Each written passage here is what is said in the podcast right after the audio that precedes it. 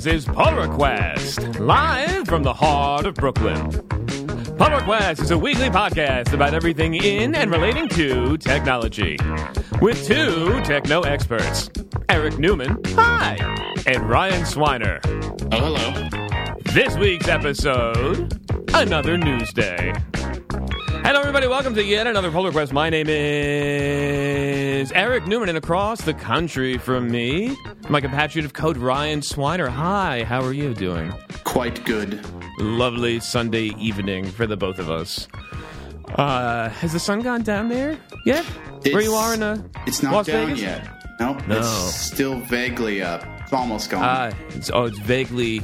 there's got to be a Vegas pun there Vague. ooh, somewhere. Vegasly. Ghastly. Okay. Vague Well, we don't have the time for that because we're trying to do something new on the show, which is keeping it short. We did a really good job, I think, with our new sidecar series, Hot Topic, where uh, we just did an episode about Richard Stallman. Go take a look at him at pullrequest.net slash HT02. You could leave out Kept the it zero to like want. 12 minutes. 1337, Okay. which is a great number if you think about it. Oh, yes. Oh, did you? That was on purpose. For Uh, being no, it wasn't actually. By pure coincidence, it turned out to be thirteen thirty-seven, and for being over ten minutes, I think that might be the only acceptable number left. So, Yeah. uh, the goal, of course, is to condense all of this stuff down and to limit. I don't know. I, I'm so divided. I've been asking so many people about just like what they want out of podcasts, or do they want a kibitzy radio show that goes on forever? Or Do they want something that's very concentrated and very lean, like a nice filet mignon? And I started asking enough people to where I got dichotomous responses, so I had to stop. Hmm. So the first few people I asked were like, "Oh yeah, yeah, just keep it short because you know it's a low commitment and we just got to get in, we got to get out, we have other stuff to do." And over the rest, you know, then over the la- the next couple of days, I kept asking more people, and they said, "Well, you know, I, I listen to all these podcasts; they're like two, three hours long." Oh, really? Yeah, you know, I just kind of drift in and out of them at work and you know, when they say something funny every once in a while, it catches my ear and I laugh at it, and you know, it's still it's it's light, but not too light. Okay, we're trying to find that equilibrium here on Pull Request, but our new sidecar series, Hot Topic, is basically a filet mignon of podcasting, ultra premium, super lean, and deliciously tasty. I'll take it. Yes. Also, we're working on a new a new kind of experimental series about you, Ryan, and living as a uh, techno nomad in your van. Yeah, we can. Uh, there's uh, plenty of material about that. There's definitely things to learn about, like expanding your Wi-Fi reach. It's expand. First, you have to expand your mind to think about the fact that you can live in a van, but you've installed hardwood floors. I can't. I- Yep. like that's that's a level of feel like a- proficiency. Yeah, you got to make it feel like a living room is uh, part of it. The other thing that I'm sorry, Ryan, to interrupt. Uh, that was our wonderful studio audience who we keep in a Tupperware container during the week, and we take them out on Sundays just for us. And it is getting later every minute. We keep talking this it's Sunday. evening. amazing they stay optimistic.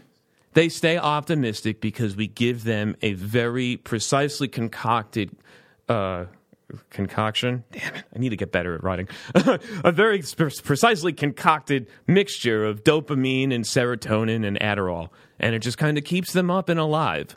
It's like uh, you ever watch that movie, The Informant, with Matt Damon? Yeah. Uh, it starts out with them saying that, oh, if you feed chicken corn, they'll die. But if you feed chicken corn in the specific extract called lysine, they'll stay alive and they'll actually get bigger faster. And so that's exactly what we've done to the studio audience. Now, ironically, because they've all got bigger faster than we wanted to, our health insurance premiums have increased, and I might have to let some of them go. But uh, I know it's really sad. Anyway. Check this out. I, uh, we have a Twitter account for the show. As I'm trying to renew the marketing efforts for Pull Request, uh, I stupidly changed the birthday of our Twitter feed to the when we started the show, which was November 20th. This is the end of we're almost finishing our third year. Now, I forgot about the fact that you have to be over 13 to technically use the internet.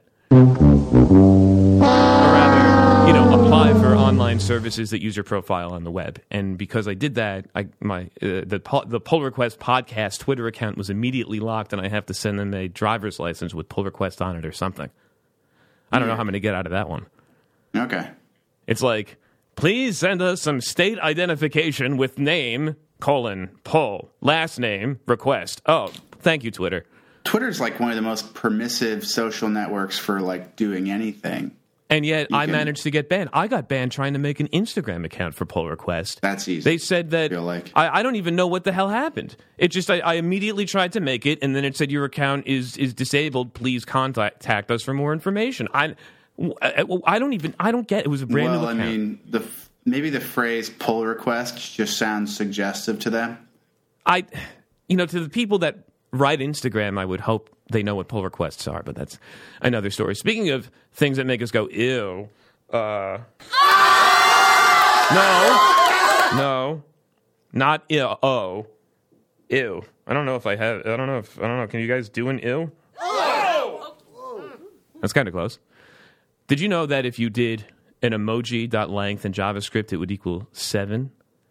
But I somehow, len the L, in, in Python the len function, and you pass to it an emoji, just one character, the same thing is five.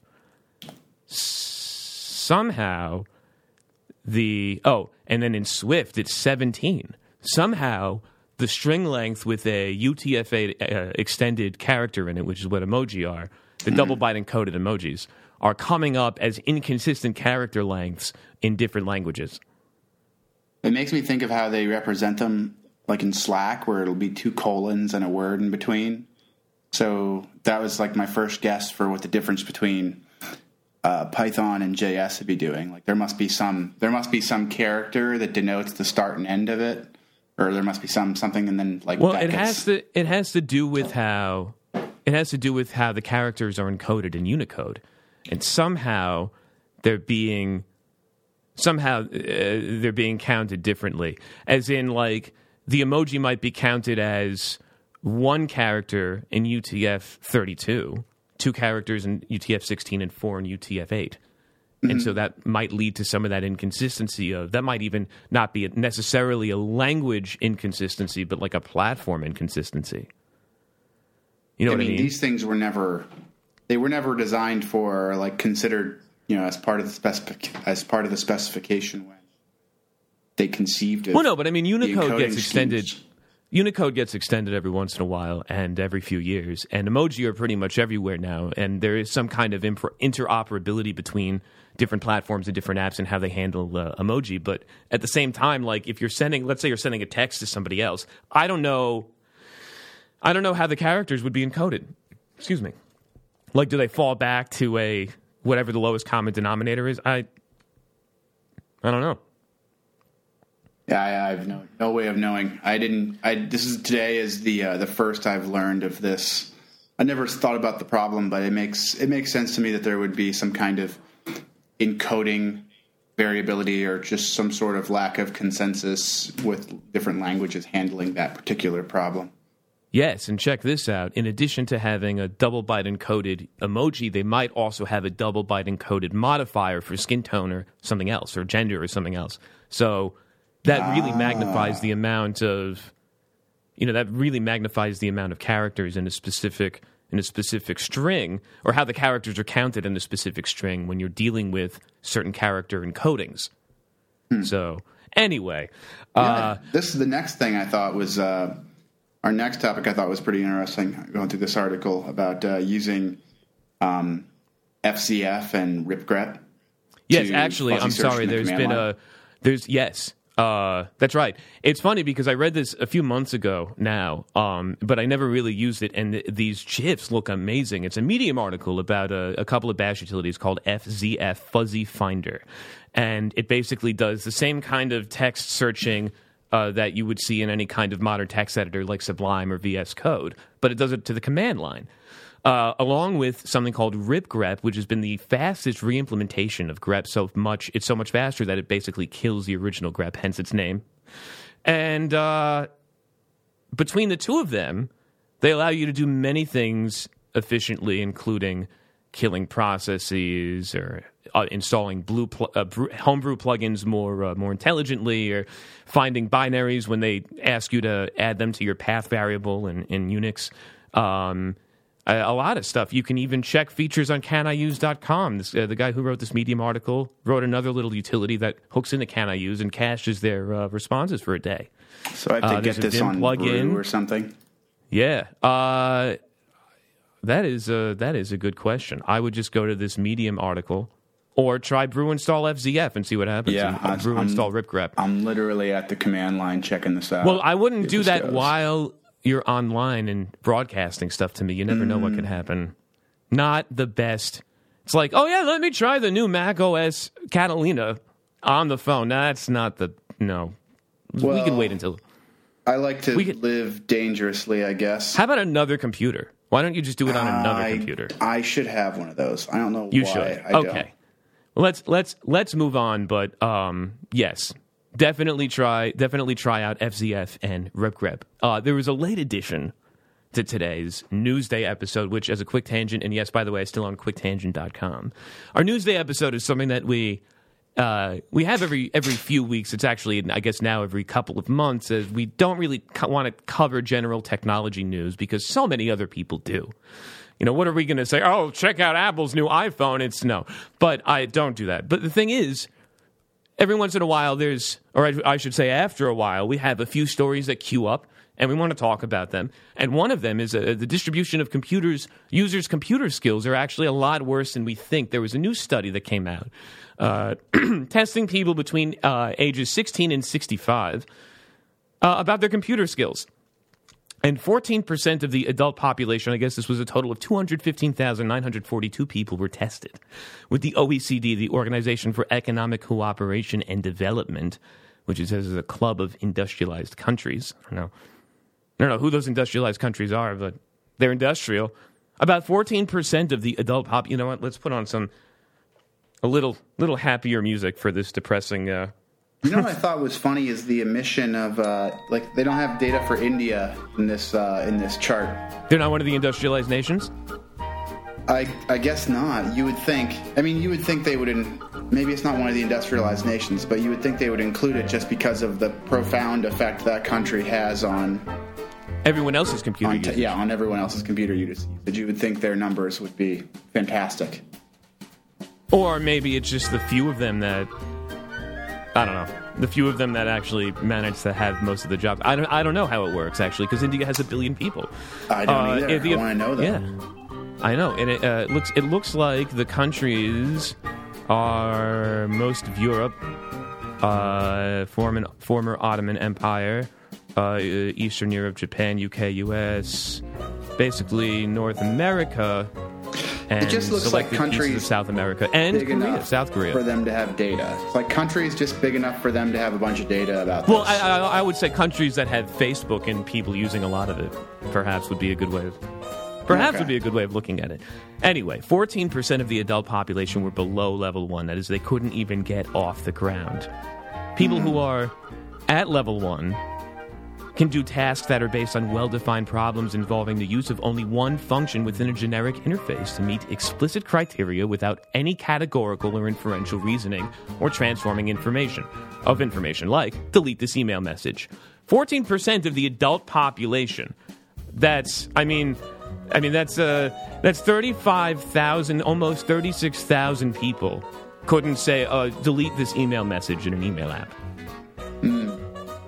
And this is an industrialized nations. This isn't the you know the the, the impoverished nations that we've imperialized.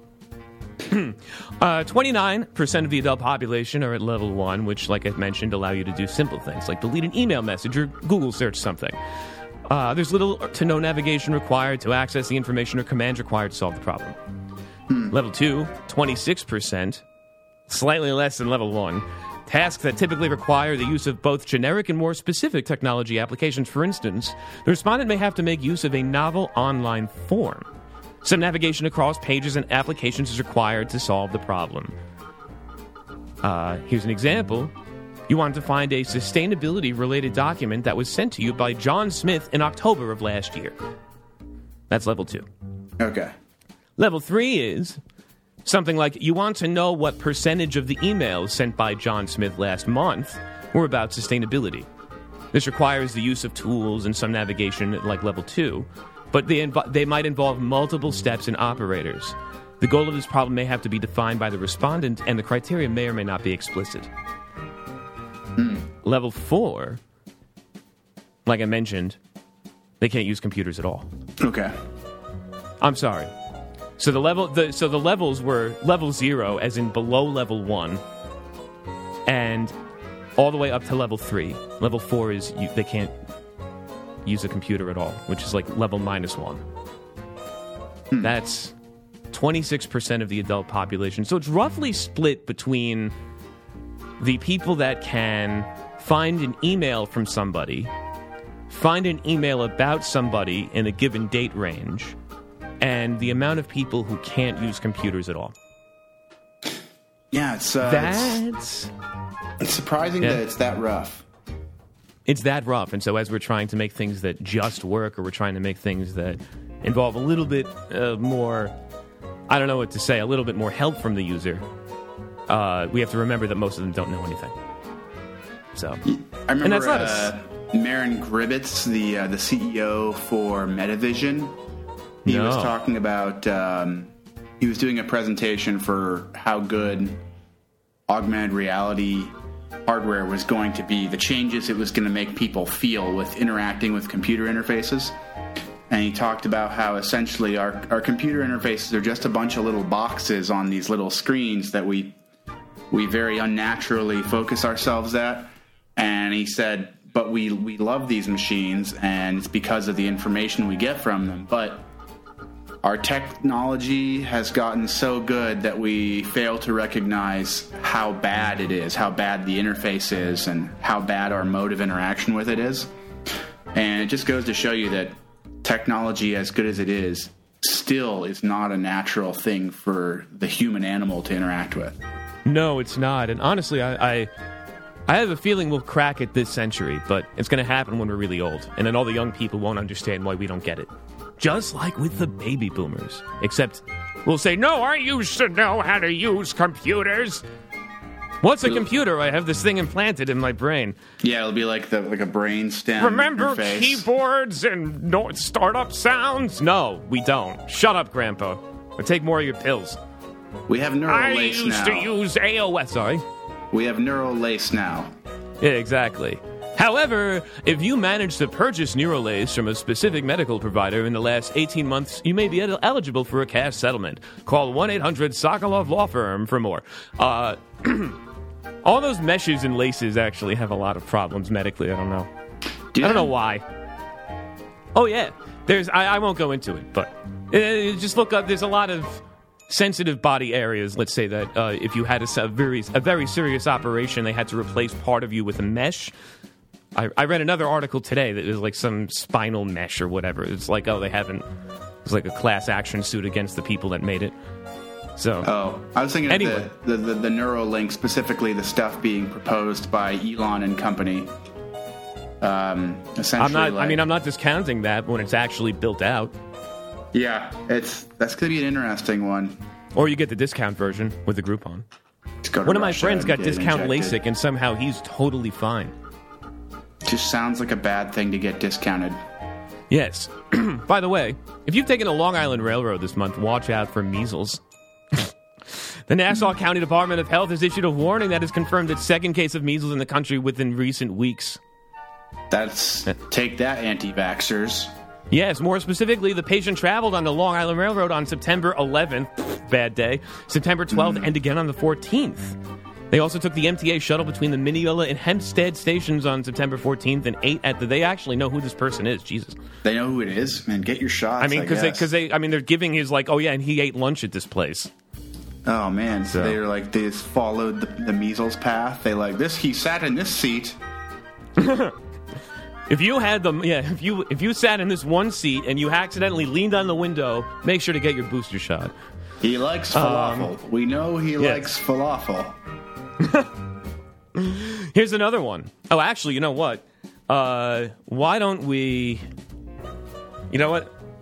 Why don't we do this? Actually, we used to have a segment on this show, and I say used to in the name of cutting stuff out for time's sake. But until my until this mixer starts giving me stuff where it won't let me pot up and down again, why don't we take a quick break for some more local news with our thing that I just moved out of my uh, call. Here it is. Let's take a break. Sorry. Why don't we take a quick turn into some local news with our New York Minute? Where we take a look at your five boroughs.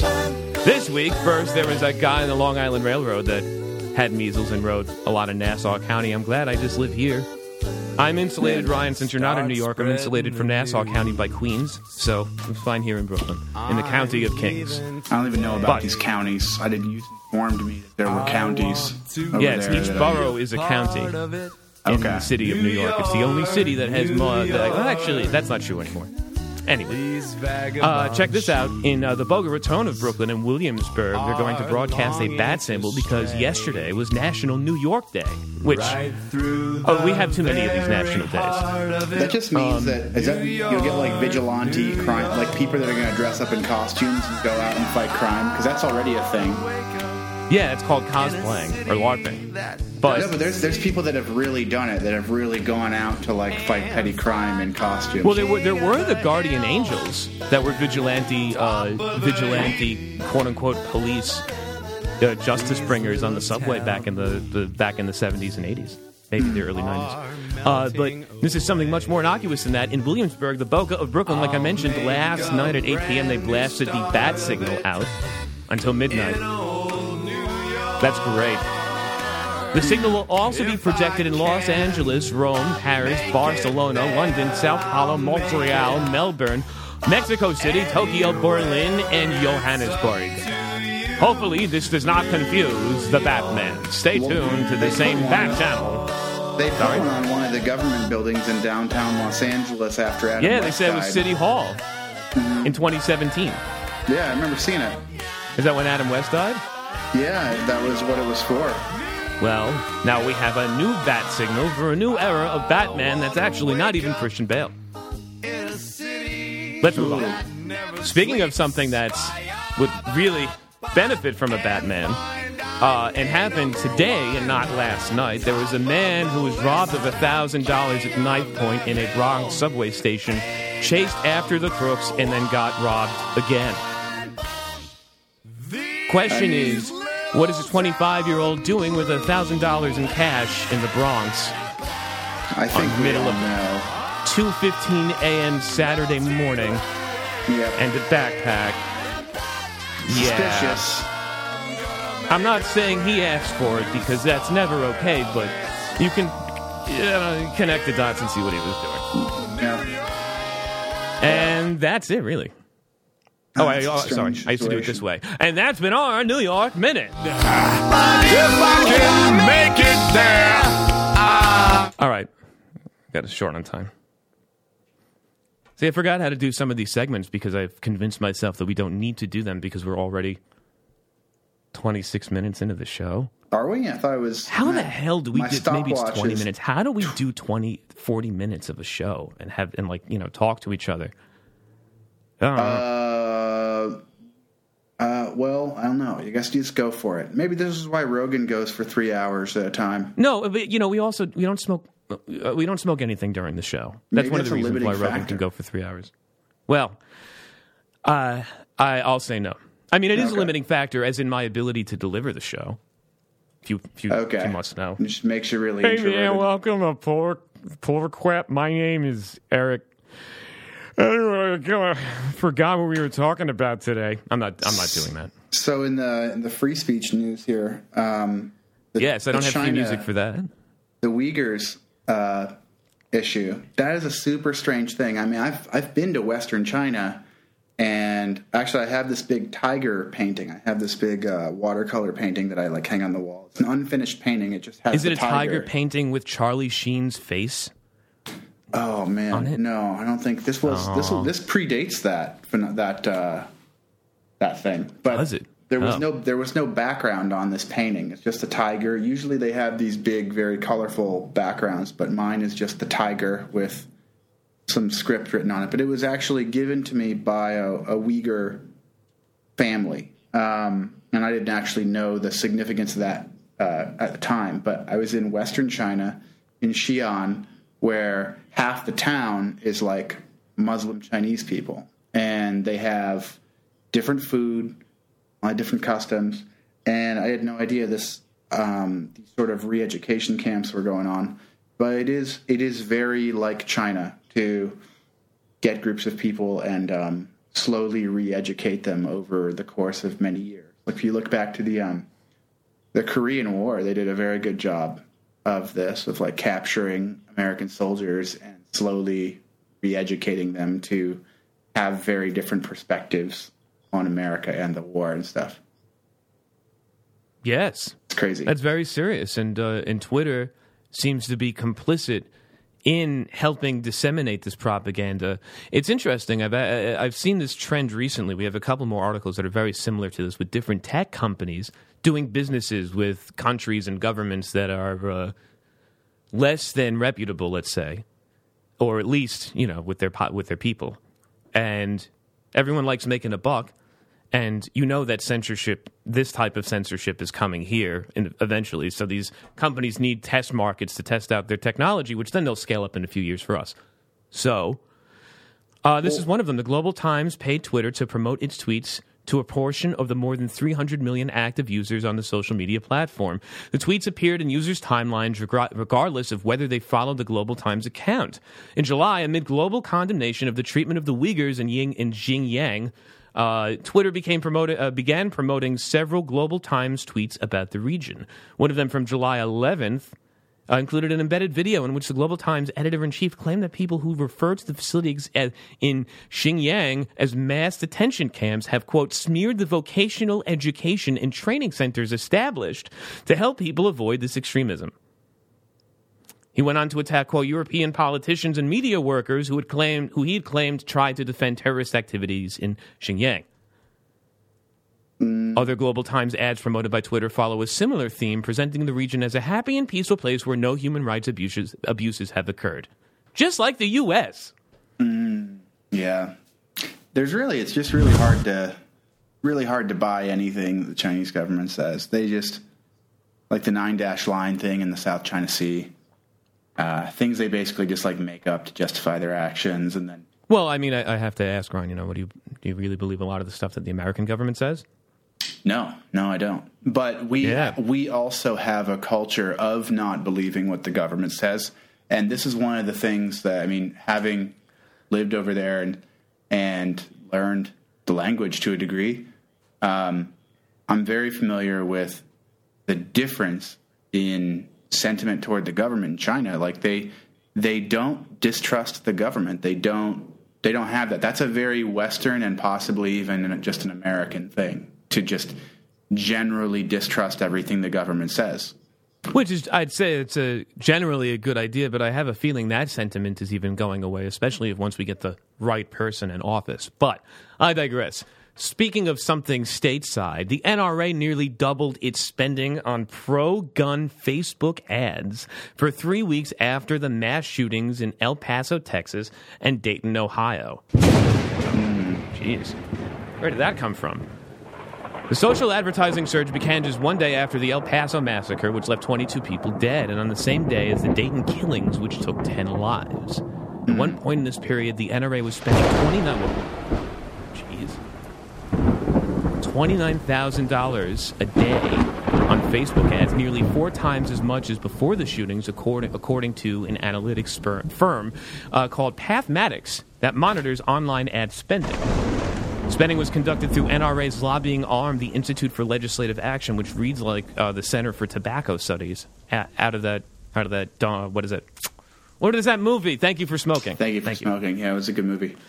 Uh, which in the four weeks before the shooting spent on average 9400 a day on Facebook ads, and they bumped that up to 29000 Jeez. Between August 4th and 25th, the Institute spent around $360,000 in Facebook, roughly 16500 thousand a day, reaching the peak that we mentioned earlier on August 18th. Ugh. I, can't, I don't even I don't know what to make of that. Can't where's the like can't you kill people with kindness? That wasn't even supposed to be a joke. So I was like, what do you? that was an actually part of the pun. Uh, No, but I mean, like, can't they? Like, the N- uh, whatever. I don't want to get political. The NRA needs to, you know, I, they, they should not. This is the opposite of what they should be doing. Talk about like responsible gun ownership and not just remember we have the right to own firearms right after uh, uh, numerous shootings. Yeah, we know, we know we do. So Yeah. Yeah, talked about the Chinese government, uh, and Google is working with Egypt, something similar. They're trying to restaff their uh, Egyptian office, despite the well documented abuses by the Sisi government. Well, they're a bunch of sissies. Sorry. Uh, against dissidents and activists, which it facilitates using mass and targeted internet surveillance by blocking news, human rights, and blogging websites, kind of like China. Um, Yeah, but with a with a more Middle Eastern flair to it. Exactly. And Pharaohs. It's kind of cool.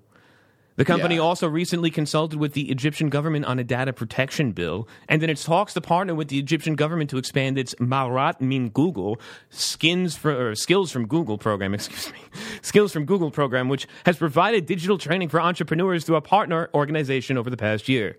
The expansion would be overseen by a government ministry. Like, uh, my friend, please, you tell me, tell me what you know about these people. They not they not do nice things. I want to know where where this reporter lives who says these things. Yeah. Google's renewed sentiment with Egypt comes just a year after the company sparked outrage when Google planned to develop a censored search engine for use in China. I'm sure because they want some of Jack Ma's money.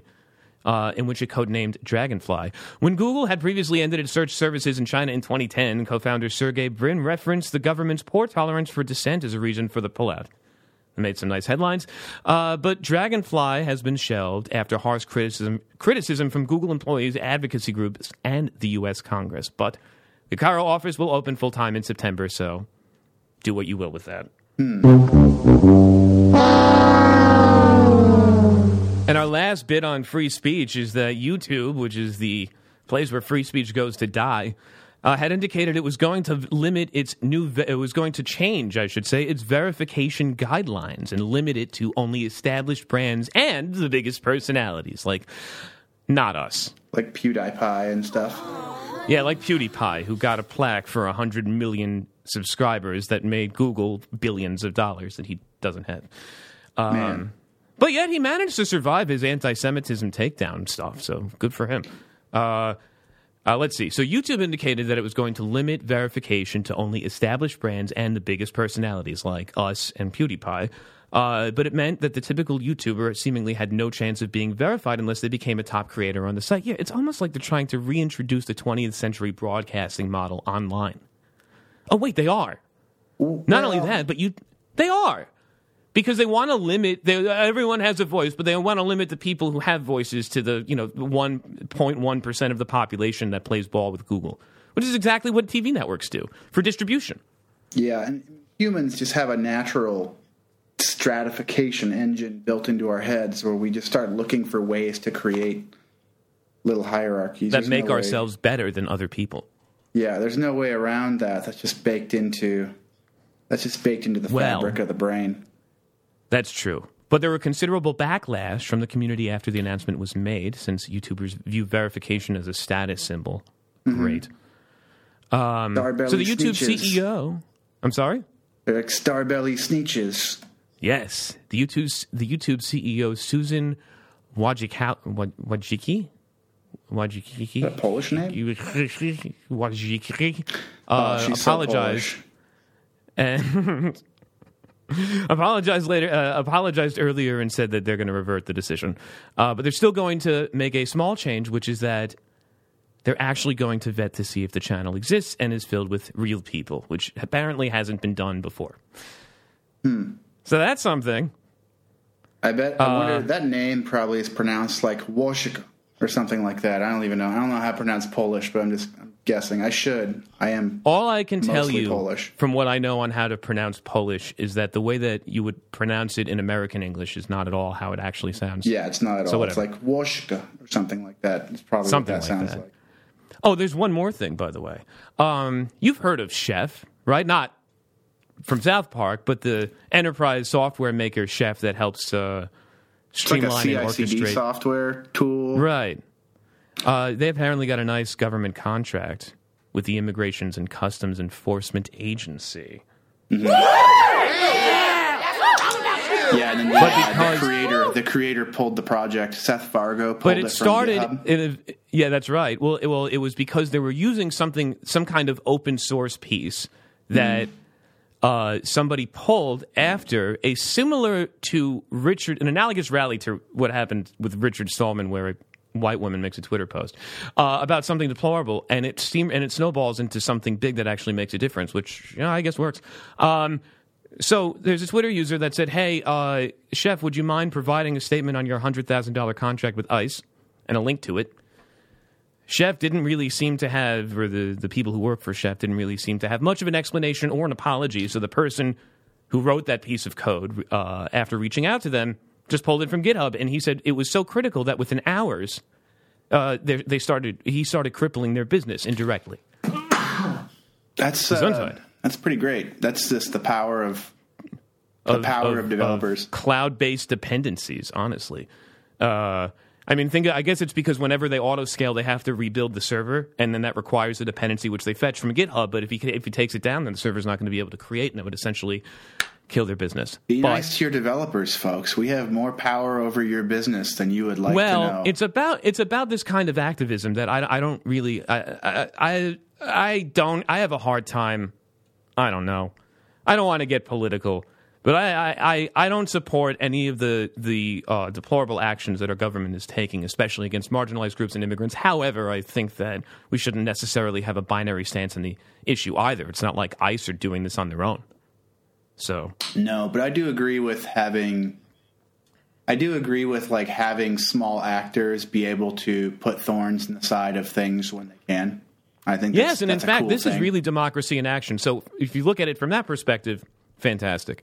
Um, and Ch- Chef, I almost said Chef because I live in Bushwick. Chef. Um, Chef wanted to make uh, a, a, buck because they know that everyone else is doing it. They see what Google is doing with their Egypt office, and they see how Twitter's helping out China and how Facebook is getting in uh, is getting screwed by Washington, and uh, they want a piece of the pie.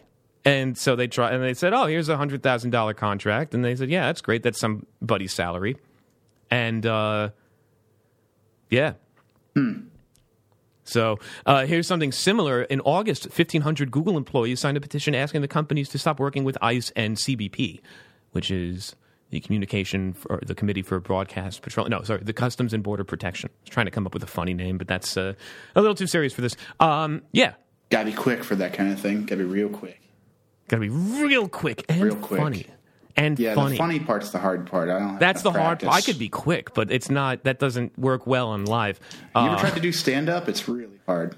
Let's not talk about that. Uh, it's gonna, it's up there with when it's up, it's up there with uh, when the MIT Media Lab called me and told me I didn't get it, which we talked about on our last hot topic. By the way, um, uh, Chef CEO Barry Crist Barry Crist acknowledged that employees might feel uncomfortable. Might feel uncomfortable with the new contract. Quote, I do not believe that it is appropriate, practical, or within our mission to examine specific government projects with the purpose of helping me buy a new yacht. So please, everybody, let's hold hands and help me and my 401k mature to the no uh, my goal to continue is to continue sh- growing chef as a company that transcends numerous presidential administrations that's not saying anything other than basically what i said for him so That's a pretty odd statement. So I, it is. And on the back of that uh, the verge has a video on how to shut down a website. Now i don't know if it's how a website the way that it's worded is how to shut down a website not how a website gets shut down as in this is a call to action to whenever a website is accused of having hateful content on it you go through this checklist another checklist of items and then they'll not exist anymore isn't that great is it more like how to? Is it how to DDoS or is it how to? It's how part to of it. pressure. It's a, they have a whole they have a whole registrars list, and- and I, I don't have my, uh, the, my I don't have my computer plugged into the mixer, so I can't uh, I can't really tell you. But it has to do with uh, it has to do with DDoSing. It has to go with the registrars. It has to go with the host. It has to do with the ISP. It has to do with uh, their CDN.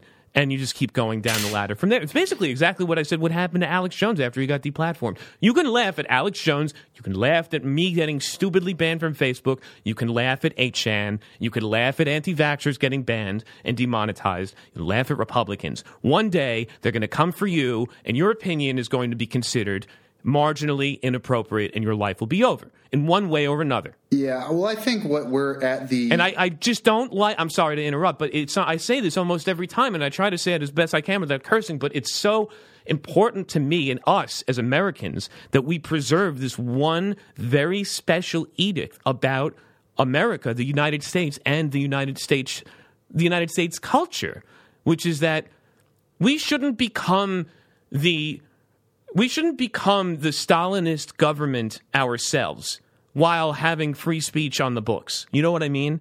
It's you know the government can't make a law to prohibit to inhibit you your speech to prohibit you from speaking. Corporations yeah. definitely can. And when the and the, when the world is owned by five companies and they all agree that they're going to ban you, you effectively don't exist. And everyone goes, "Yeah, it's terms of service." And you said a dirty word. You said this thing that wasn't true. Well, you say things that aren't true. You just don't know it yet. I just so, keep my I keep my optimism up with future technology. So it's always you know, next generation technology is an answer to the problems created by previous generation technology. I think that next generation technology is only going to make it easier to facilitate this type of BS. I don't think so. I think same way that uh, Facebook isn't doing so well with their Calibra project because they have a face, whereas Bitcoin and Ripple and Ethereum they they're sort of like act first and then ask for forgiveness and then if you don't get it who cares later? Like calibra can't even get off the ground because they have a face. The government can sort of point at them and say no you can't do it unless it meets these requirements. Meanwhile the rest of the decentralized ecosystem is just carrying on with whatever crazy antisocial plans they have. Well, I wonder if it's because they have a face or it's because they're a giant company that basically has the same net worth as one of the big banks. It's the same thing. It's like, like, if J.P. Morgan wanted to launch a cryptocurrency. They have to you know? ask. Yeah, they have to ask. They have to whereas, ask. But if you wanted to start one, Ryan, just you, you don't have to ask anyone because ask no one. And then you'll get a nasty letter from the IRS and they'll tell you to stop because that. And it's ironic too because these companies that have to ask also don't pay any taxes. Yeah, how many how many letters do you think they've tried to send to Satoshi Nakamoto? Well, the biggest like, joke is if he's, he's not actually real. Anyway. Yeah. Moving on, uh, other activism. This is a very activist friendly news day that we're having. I, th- I think we maybe you want to put on some. Can we put on some happier, happier music? Like uh, that's kind of intense. Thousands of young people ascended in Foley Square in Manhattan on Friday for a planned march against the global climate. Outside of New York City, in a show of solidarity, protesters crammed into the streets around the world, from Mexico City to Berlin to Ankara. Anything? Anybody in Vegas? Did that happen in Vegas? Oh, I doubt it. It's just too hot. Here outside. in New York, people... early estimates from the mayor's office said that at least 60,000 people took part in the march, including our excuse me, mayor. Organize, uh, organizers said it was closer to 250,000 people. Quote, climate change is going to become irreversible in a number of years that keeps changing based on the latest models, said somebody who doesn't really matter. It's the biggest thing ever. Hmm. This global climate strike, it's not just a bunch of millennials complaining like Occupy Wall Street was. Um, it's about it's a, a few, a few, or I should say, a lot of the major tech companies, which are only a few of them now, have really got in the boat and are trying to shift mostly their data centers, which I guess is the largest sucker of energy, largest consumer of energy, trying to move their data centers to be more sustainable and more renewable, especially as more of our world goes to the web. You know, mm-hmm. like I mentioned in the hot topic about React Day, it's hilarious that we're going all the way back to a thin client and time shared mainframes. So, in order to get back there, the cloud or serverless communications, or as I prefer to call it, the void needs to get even bigger. And if it's even bigger, it needs to consume more energy. And so you need these companies that have data centers to kind of agree to not pollute the environment, or at least to minimize their profile as best they can, their footprint as best they can. Jeff Bezos, who is a cross between Steve Jobs and Joe Rogan, it looks like. Uh, says Amazon will work drastically to reduce its carbon emissions with the ultimate goal of becoming carbon neutral in 2040, which is actually 10 years earlier than the Paris Accords. Which is great. Jeff Bezos is just like a he's like an incentive robot. So as long as society gets the incentives right, Amazon will be the best thing ever. If, if you, I don't know how that necessarily factors into him switching to more renewable elec- uh, uh, renewable energy, Well, but he wouldn't have done that if someone wasn't, if it wasn't being measured, if it wasn't somehow important in the social. I'm sure. I'm sure they Di- have some kind of uh, forecasting model for the stock price, and they're like, "Oh, you know, this climate thing is being is becoming a big deal." If you just say this the day before, by the way, all these companies said this literally the day before the climate march. Like that's Ah. not telling. Like that's not telling. Yeah. Uh, you know, oh, we'll, we'll get we'll go gangbusters, and then we could tell the people on the day of the climate march that we're committed to the climate of the future and making sure that the millennials can have as many children as possible while also hating everybody and refusing to have sex. It's the. Um, I think we're going to end up in like a horse droppings dilemma, the same way they did in the 20th century, where where it causes a we're lot of disease and Oh, smells no, really bad until Well, you clean yeah, it they up, were- but they it's were still kind of around today. The, the streets being full with horse dung, but it ended up. have you have you been to Central Park lately, Ryan? Because guess what? not. Is that a problem over there? Still there. Well, they have Definitely still there. Cops on Um, any- horses. I feel sorry for those horses because I'm sure. I mean, I'm sure it was even nicer for them hundred years. What are you doing? Oh yeah, I'm gonna stop playing with this pool noodle thing. Okay, you have a very sensitive microphone. Do I? It picks up all the things you. It, it'll pick up you swallowing the phlegm that drains down your nose. You know what I mean? Yeah. It's Anyway. special. It's very good and very bad at the same time. Yeah, exactly. I, look, I, I, I, I've spent years dealing with that myself. So, yeah, just throw that away. Uh, uh, Jeff Bezos' goal for is for eighty percent of uh, Amazon's energy to become renewable by 2024, and by 20 uh, whatever. Uh, here's another one. Here's an uh, they they they Amazon's climate policy. They uh, promise to measure and report greenhouse emissions. Great. Uh, implement decarbonization strategies in line with the Paris Accord through real business changes and innovations, including uh, stuff. It doesn't matter. I was Uh, getting it they're not saying anything substantial. changes. Yeah, they're not saying anything substantial, including efficiency improvements, renewable energy, materials. redu- I remember when George W. Bush would talk about switchgrass every year. Said that eight times. I mean, all they really got to do is just talk to Elon Keep and get a this. bunch of solar panels and batteries. It's really all you need, and that fixes most of these problems. Neutralize any remaining emissions with additional quantifiable, real, permanent, and Ooh. socially beneficial offsets. Here's the As thing. in indulgences to achieve. Okay, so they're also buying into the cha- the cap and trade market where you can buy carbon indulgences Well, and just keep polluting. Here's the thing um, Amazon placed the largest order for light duty electric trucks in history. They ordered 100,000 trucks from Rivian. So that's When an was that? actual, uh, that was pretty recent. That was like in the last week or so. But they ordered 100,000 trucks from Rivian. So it's the largest infrastructural, like, um, purchase of delivery vehicles yet. Wow. Well, here's this Google made the biggest corporate purchase of renewable energy ahead of the climate strikes again the day before. They they plan to include a 1,600 megawatt package of wind and solar agreements and 18 new energy deals, increasing the company's agreements by 40%, according to them. More than two billion will go to building out new infrastructure across the United States, Europe, and Chile as well. The purchase is equivalent to the capacity of a million solar rooftops. Sundar Pichai said in a blog post on Thursday, which he didn't mention to. Uh, I'm not going to say that. Uh, that was another bad joke. Not going to mention how much his carbon footprint was on his blog. Anyway, uh, he continued in all. Our renewable energy fleet now stands at 52 projects, driving more than $7 billion in new construction and thousands of related jobs. Take that, Ryan and Jeff Bezos and Amazon with your light electric plug-in truck. You know who else sells a ton of plug-in trucks? Walmart. You can get them for 25 bucks. You just can't ride them if you're over 60 pounds. So you know what I, I was I was wondering about um, the scale of world energy consumption, and when you hear a number like oh they they have a 300, making a 300 megawatt class storage facility or power generation facility based on renewable tech, I start to wonder like how big does an energy system have to be before it actually fulfills the entire world's electricity requirements? Well, Uh huh. In 2017, electricity consumption was 21,000, roughly 21,000 terawatt hours.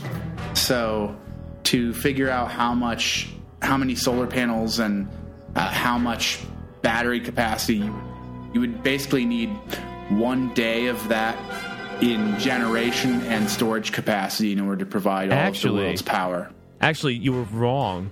It's in 2015. It was 158 terawatt hours. Um, 158,000. I'm sorry, terawatt hours. looking at here? I'm looking at this. Uh, I'm looking at some numbers here. This is the t- world total primary energy supply. Oh, I'm sorry. Gross electricity production. So I'm looking That's production. That's not consumption. production. Okay, so there's production. What do we got for? They got to have the opposite. What? Here's consumption. Consumption. We're looking at like twenty thousand ish terawatt Oh, I'm sorry, yeah. hours. Uh? So terawatt hours. So you divide that by 365, and get the amount of power used in a day, and then you basically need batteries Times 10, 20, or times a thousand divided by however many kilo, uh, gi- uh, uh, gigawatt hours Google said that they're that they're buying. Yeah, Right? Because it wasn't even terawatts. hours, so was, need- or was it? So so twenty thousand divided by three sixty five, you got like fifty. Okay, I'm sorry. Terawatt so 1600. day. No, but uh, this is a this is a one percent, or actually it's a 0.01 percent because it's six it's 1600 megawatts. No, it is one Yeah. percent. So Yeah, it's mega 1.6 gigatera. So you got- gigawatts. It's 1.6 gigawatts, and our total energy consumption is 20,000 terawatts. gigawatts. So is pretty that's good. not doing. I, I know it's pretty good, but that's not doing anything to really help out the world. But it's a definitely a good step in the right direction. Um, moving on. Uh oh. I just closed all my my tabs in the show. Oh no. I hope this. Oh good. Okay. Sorry about that. Uh, so we talked about.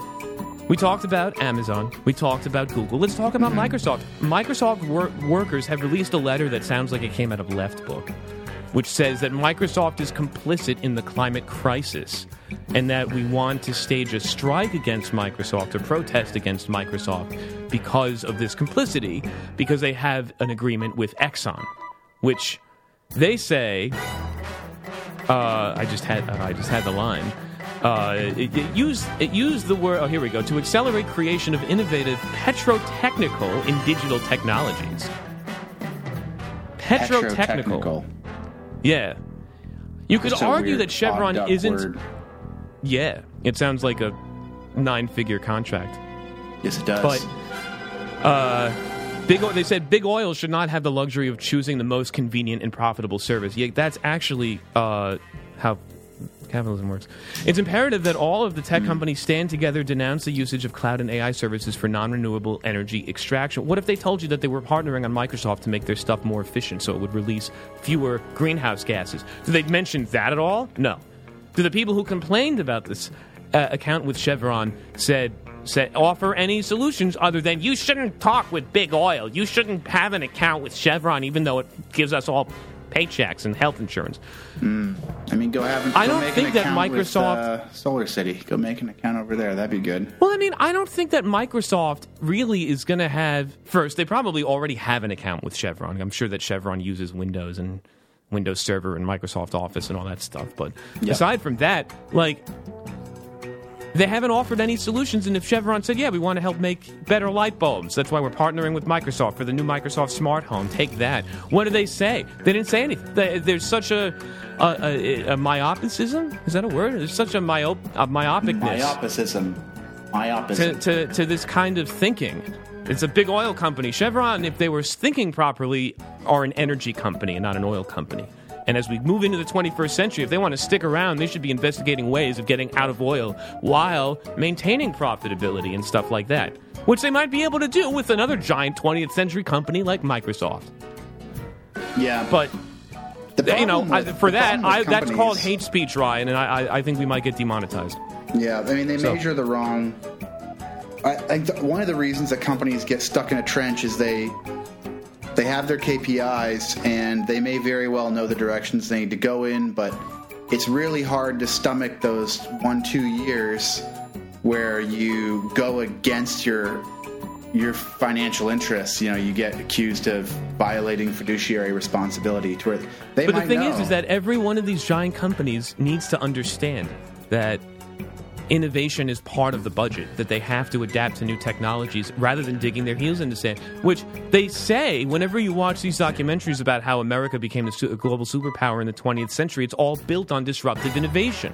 Those companies that disrupted Gilded Age companies haven't done and are, are going to be disrupted and they're trying to stop it. They're not watching the own doc, their own documentaries about it.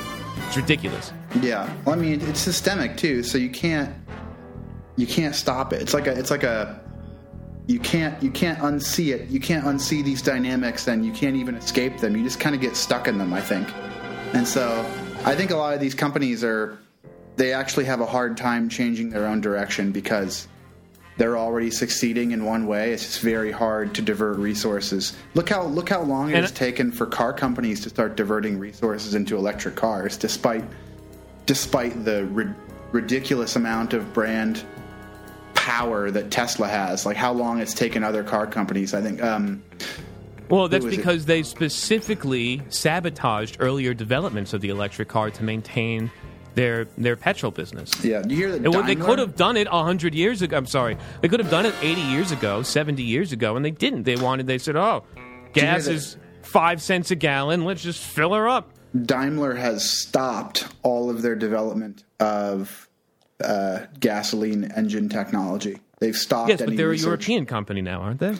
Yeah, yeah, they're a European company, but they've stopped all of their petrol engine research and they're diverting all of their R and D and future engineering and development into electric cars. They're one of the first companies to do it after Tesla. Good. They might be the first company to do it after Tesla. All right, let's move on. It looks like we're getting close to the hour mark, so why don't we uh, why don't we try to pick up the pace a little bit? I wanted to talk about this really nasty exploit called Not Petya, which is kind of it's kind of funny. Uh, let's put some of the Don't uh, petcha. not Petya. Let's put on some kind of uh, funny music for this one. Not Petya is it really? It's a disgusting kind of uh, ransomware. Is it? Uh, it's a really disgusting virus that has infected FedEx, actually, to the tune of a lot of the FedEx chief brass dumping millions of dollars worth of stock, which is humorous to say the least. So what's it do? Um, Not Petya took its name from its, uh, from its resemblance to the earlier Petya ransomware, uh, a piece of criminal code that surfaced in early 2016 and extorted victims to pay for a key to unlock their files. Pretty standard ransomware, would you agree? But not Petya's ransomware messages were only a ruse. The malware's goal was purely destructive. It irreversibly encrypted compu- computers' master boot records. Uh, and any ransom payment the victims tried to make was futile. No encryption key even existed to reorder the scrambled noise of their victims' contents. The release of NotPetya was an act of cyber war by almost any definition, one that was likely more explosive than even its creators had intended. Within hours of its first appearance, oh, the worm raced beyond the very stereotypically or cliche origin of Ukraine and out to countries, uh, countless machines around the world, from hospitals in Pennsylvania to any other idiot that stupidly connected their insecure piece of equipment to the internet, like a chocolate factory in Tasmania. Hey, this EKG machine has an Ethernet cable. Should we plug? Should we? Should you see we can get Facebook on it? And then it gets destroyed with one of these ransomwares. So. Surprise. Uh, cri- crippled multinational companies, including Maersk, which is a uh, a company I've seen that does heavy construction, I guess, and and uh, not related but very similarly spelled Merck. FedEx's European subsidiary TNT Express, the French construction company uh, We Don't Work on Sunday, Saint Gobain, uh, food producer Mondelez, and manufacturer Reckitt uh, Benckiser. In each case, it infected nine and inflicted nine-figure costs. It even spread back to Russia, striking the state of the oil or striking the state oil company Rosneft. Man. The result was more than $10 billion in total damages lost, according to a White House assessment. Uh, yeah. It's kind of incredible. $10 million is less than the amount that everyone is charging Facebook, so I guess the damages, the dollar amount is fine, but that money also isn't going to the government. It's going to these private, uh, it's being charged from, taken from these private companies. Uh, even WannaCry, which is a more notorious worm that spread a month before NotPetya in May 17, is estimated to have cost between four and eight billion dollars, not $10 million. So, it's not the best. Oh, I'm sorry. Excuse me. It was ten billion in total damages, and uh, the I, the ten million dollar figure I misread because it also paralyzed the city government of Atlanta. I think you had read about that. Uh, that was a ten million dollar ransom, a Okay. tenth of a percent of NotPetya's price. So it actually is twice as bad as WannaCry, uh, and it's been around for about a year. Making the rounds. that. Let's let's make one of these. Let's make money. Let's do No, that. I nope, no, no, no. I do not support the willful, uh, intentional destruction of other people's intellectual property, espe- property, especially for gross profit. well, it's not. It's not the you should talk to destruction the guy of it. in Ukraine. It's not the destruction of it, Eric. It's it's really just a hostage situation, really.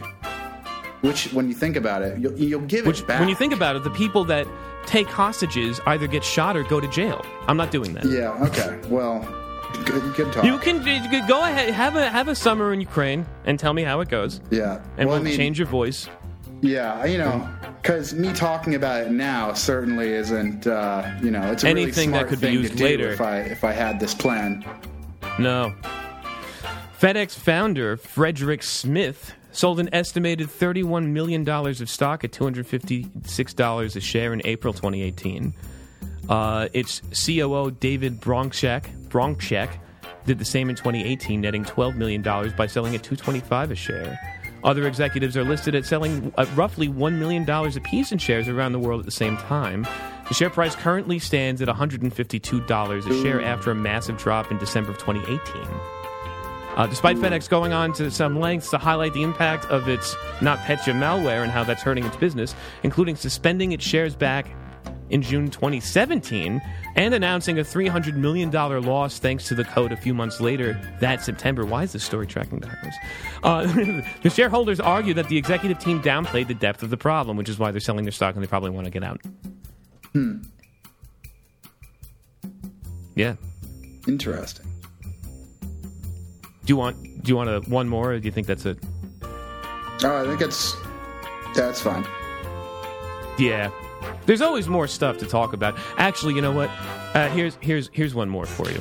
Uh, since we always love toilet humor on this show, let's talk about how a lightning strike ignited a flaming ca- uh, ignited a septic tank, and God only knows Florida, and caused a somebody's toilet to explode.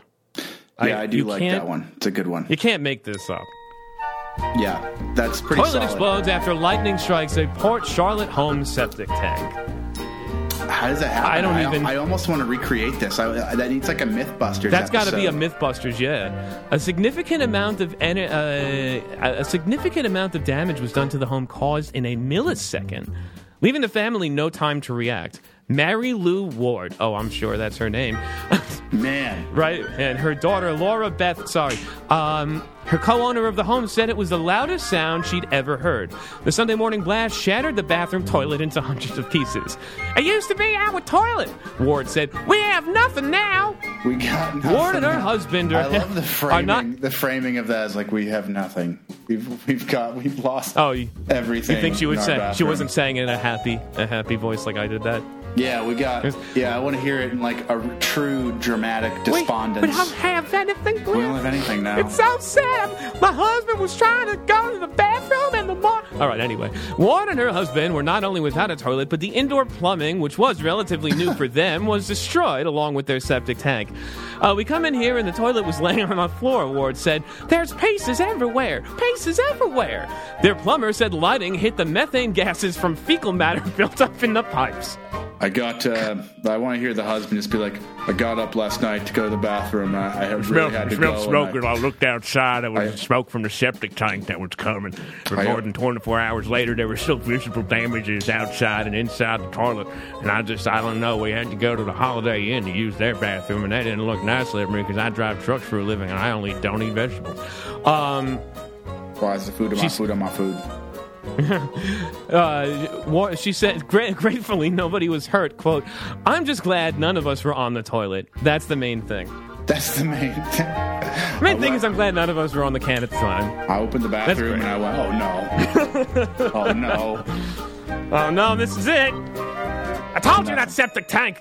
I got nothing." Um, I want to know how much Oh, electricity it takes to shatter ceramic. I want to know now how much electricity do I have to? It doesn't matter because more of that, it, it's going to be in a, in a lightning strike. So Is it the water? Uh, why don't you call? it, like what part expands and shatters that ceramic? That's what I want to know.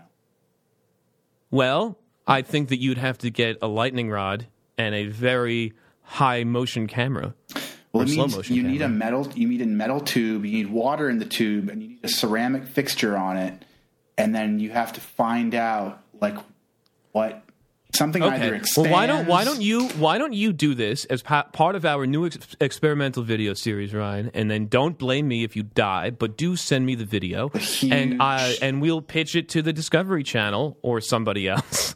And, or we'll talk. We'll, try, we'll, we'll look up Adam Savage's agent in the Yellow Pages, and uh, yeah, and, and ask them, hey, what about a web series, MythBusters? I think that just needs to be an episode. Somebody's got to contact. Is, is Adam Savage behind that show anymore? Did they retire that show? What I happened with think, I think, I believe he has a YouTube series where he's starting it up again. Just does whatever he wants. He's like he And tried. him. I don't he even know to if stop, but he's like, I just love it too much. He's I love, like Seth MacFarlane in Family Guy. He tries to stop, and people keep pulling him back in. I, don't can't even want stop. to do this anymore. I don't like it. All right. Hmm. Speaking of stopping, it's time for us to put an end to this episode. So, Ryan, after 81 pull requests, do you approve this episode? Merge. All right. How about our wonderful studio audience? Yes. Fantastic. Well, then, let's all hit merge. And we'll see you next week, hopefully, right here on Pull Request. And stay tuned for a new hot topic. This has been a Pneumonium production. The views and opinions expressed on Pull Request do not necessarily reflect those of Pneumonium LLC or its subsidiaries. This week's theme music provided by Vulfpeck. Visit them at vulfpeck.com.